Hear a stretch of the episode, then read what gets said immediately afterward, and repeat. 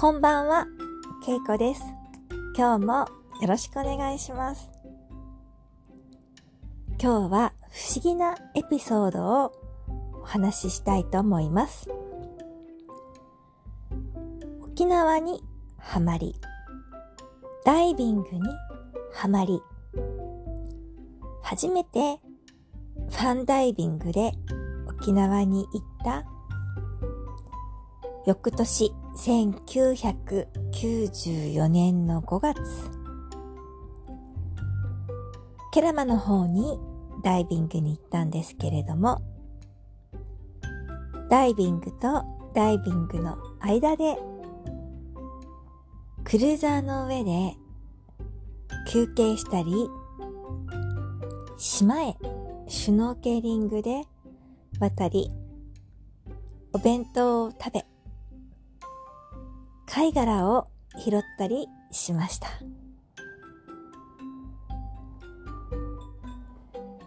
その素晴らしいロケーションの中で流れてきた曲がディアマンテスの勝利の歌でした。曲もとても素晴らしいんですけれども、そのアップテンポな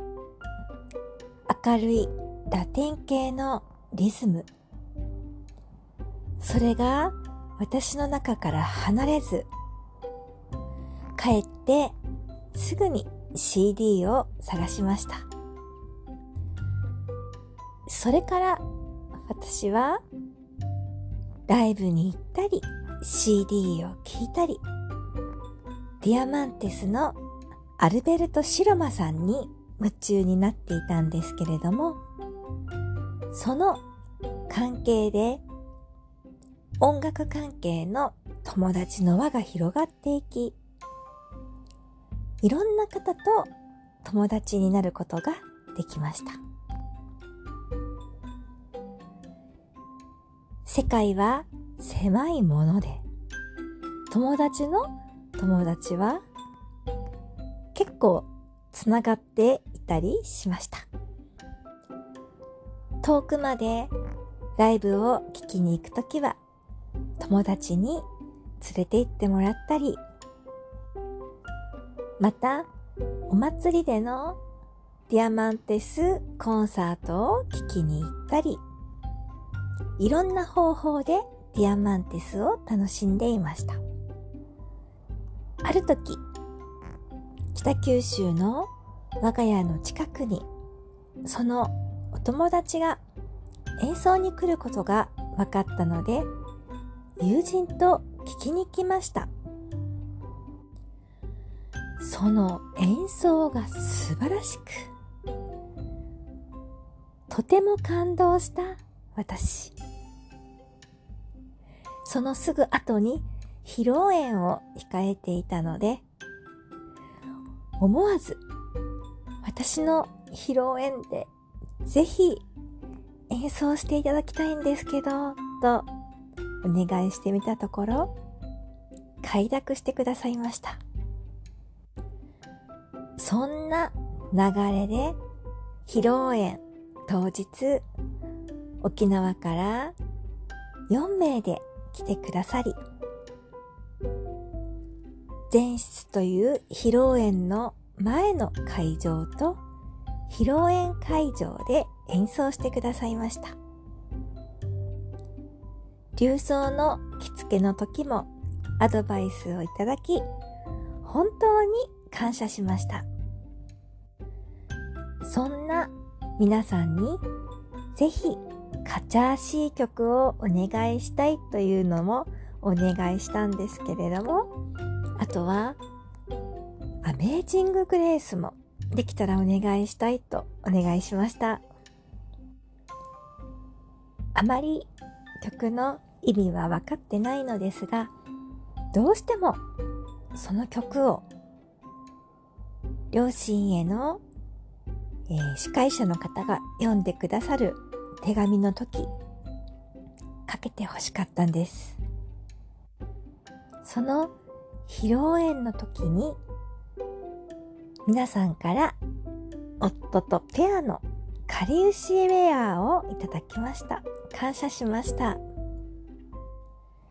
実は、そんな皆さんと私たちの結婚式があった日、披露宴があった日の二次会の帰りにばったり黒崎の駅前でお会いし、お礼を述べながら一緒に写真を撮ることができたことも、またミラクルの一つだと思っています。その後、友人と沖縄に行った時に、ラグナガーデンでの演奏を聴きに行ったり、また東京での演奏が百貨店や大学であった時に聞きに行ったりもしました。そんなこんなでしばらく時が経ち、埼玉の友人を沖縄を案内したことがあるんですけれども、その時に友達の練習場で練習する際、少し練習風景を覗かせてもらったりもしました。その時の旅は沖縄民謡を聞きに行くタイミングがなかったので、友人は本当に喜んでいました。感謝しました。そして、それからまた時が経ち、なんと、今年、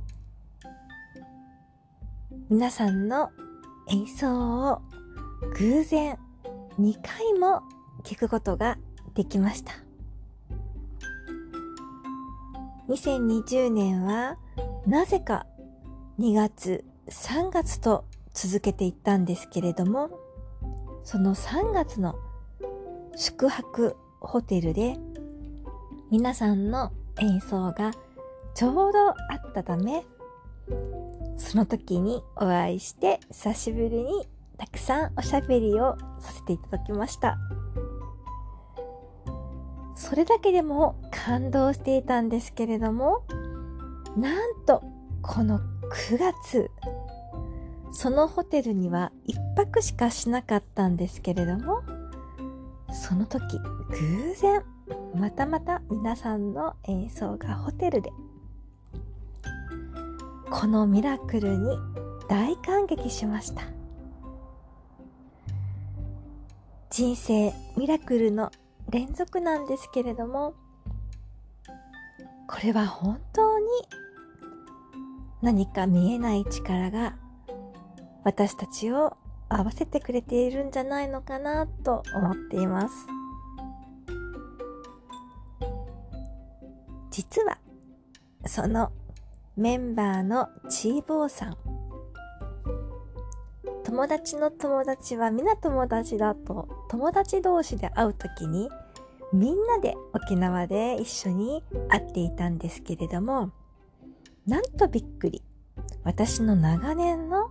友人のお父様とチーボーさんのお知り合いで数年ぶりに再会というミラクルもありました。人生は本当に面白いなと思います。今日もありがとうございました。けいこでした。